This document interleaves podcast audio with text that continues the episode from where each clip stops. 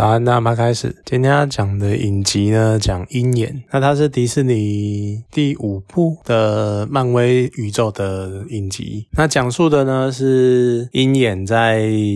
终局之战之后，然后有点类似已经要退隐了啊。可是因为那即便他要退隐了，但是还是有一些纠缠他的过去。如果有看无限之战跟终局之战的人，就知道在弹指之后的那五年，鹰眼呢化身成为一个叫做浪人的刺客，然后他专门在暗中专门去挑掉各式各样的黑帮组织。那他当然那段时间结了不少仇，所以鹰眼的影集主轴呢，其实。是鹰眼他在对这个过去去做一个了断，他牵扯到的一个呢是一个他曾经小时候救过的女孩，然后长因为小时候被救了，然后长大就非常非常仰慕鹰眼，然后希望自己长大以后长得跟他一样，那这就是女主角。那由于主角是一个才二十二岁的算是年轻人，年轻女性，所以整个电影呃整个影集的调性呢就会比较偏向所谓的 YA 剧，就是比较偏年轻人的，所以那个整个风格啊比较欢乐。比较轻松，再加上它的时间背景是在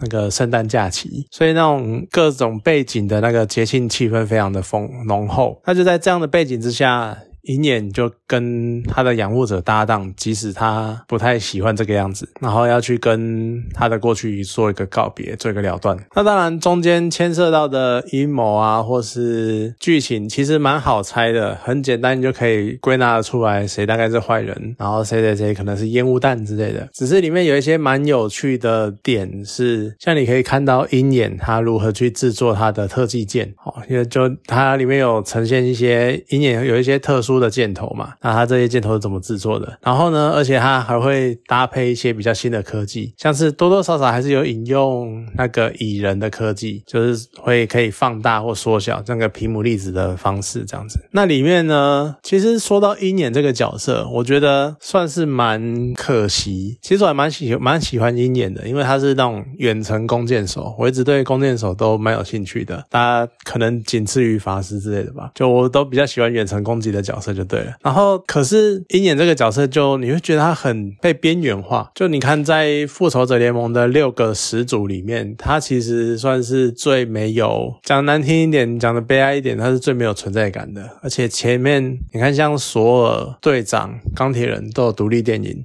好了，浩克他以前也有，以前也有独立电影，然后黑寡妇前阵子才有独立电影。可是你看鹰眼，他就一直不上不下的，然后他的甚至于在无限之战的时候还整集都没有出现，就是非常的被边缘化。这就会让我想到这个演员鹰眼的那个演员叫杰瑞米雷纳，他也是一个我觉得。心运不能算好的一个演员，就他演的角色都很，你看像鹰眼嘛，就很容易被人家遗忘或干嘛的。然后他还演过《神鬼认证》，可是他也没有办法演的那一集也是评价普通，没有办法取代那个麦特戴蒙的位置。那他也曾经跟阿汤哥一起演过《不可能任务》，但是也是配角，然后没有办法翻正或干嘛的，所以他就是可以说完全没有主角命的感觉。所以我觉得真的是蛮可惜的，就不知道他。不过你说实在。这样讲，如果我即使我只能当配角，但是我一直都有不错的作品演，那好像也还不错。所以我觉得可能就个人生涯规划的关系吧。要不然我觉得他其实蛮会演戏的，只是他可能身高没有到很高，然后再加上没有帅到那么讨喜这样子，所以算是蛮可惜的。那当然讲到鹰眼这部影集，他后面呢其实也慢慢的带入了一些角色，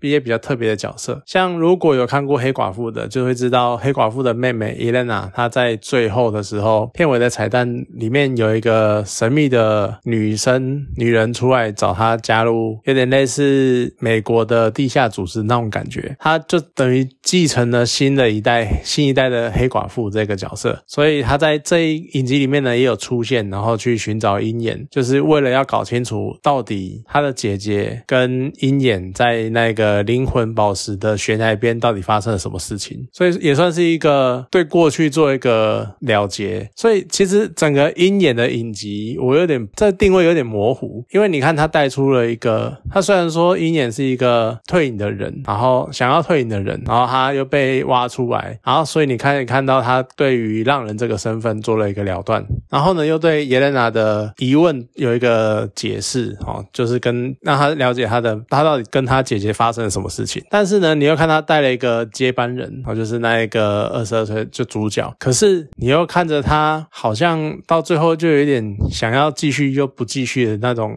有点暧昧的结局，所以就不知道之后会怎么发展这个角色，也算是不知道，我不知道漫威高层想要把鹰眼这个角色做什么办。那当然，另外一个还有一个比较令人家他惊喜的角色是在影集的最后后，应该说后半段带出了另外一个漫威宇宙的角色是金霸王，而且呢，这个金霸王直接找了漫威之前跟 Netflix 合作的时候拍的影集《捍卫者联盟》系列影集里面的金霸王来演，等于说继蜘蛛人里面的夜魔侠之后，金霸王也出现了，所以完全就展现了迪士尼想要把之前捍捍卫者联盟的这一个系列作品纳入漫威宇宙的意图，这也是不错啦，因为有可能搞不好就会继续延续那种风格，延续捍卫者的风格。虽然说捍卫者联盟的风格都还蛮黑暗的，除掉那一个铁拳侠之外，就铁拳侠我不知道他在干嘛。可是你看杰西卡琼斯、夜魔侠，然后还有路克凯奇，他们其实都是蛮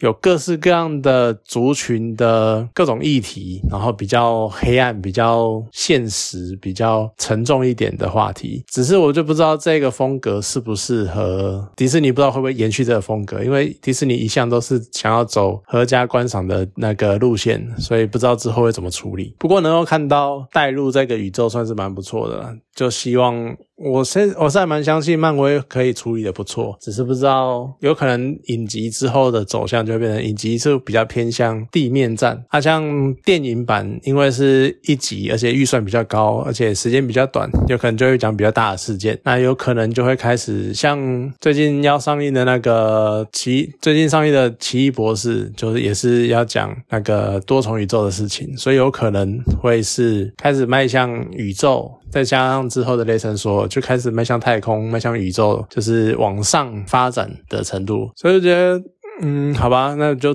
等期待漫威接下来的规划是怎样。然后在鹰眼里面，由于它是一个比较 YA 剧，就是比较开放、比较欢乐的气氛，所以它有几个地方也是蛮有趣的。像中间有一段，鹰眼要去找他的一些东西，就鹰眼聚会，他发现了一个。在中央公园有一个 cosplay 的社团，然后大家 cosplay 那个中世纪的角色，而且是真的是那已经不只是 cosplay，因为它应该算是一种 RPG，就角色扮演的状态。他们都会有这种社团，就是在一个空地里面，然后大家就穿着像某一个设定的主题，像那一个是中古世纪的，好，那你就所有人都要穿中古世纪的铠甲、甲胄啊，或者是那个用斧头、用剑，然后做一些打斗什么的，就很像那种中古世纪在。练兵的那种感觉，然后鹰眼还要很不情愿的去搭配配合演出那种感觉，我觉得蛮有趣的。尤其是其实这也是一个我觉得看乍看之下很有趣，但是你仔细去想，好像又有点更悲哀的感觉。就他是一个超级英雄，他是一个你看他随便找女主角想要来帮忙，女主角妈妈都会问说，所以这是一个复仇者联盟等级的问题吗？因为复仇者联盟等级的问题在漫威宇宙意思就是有有可能会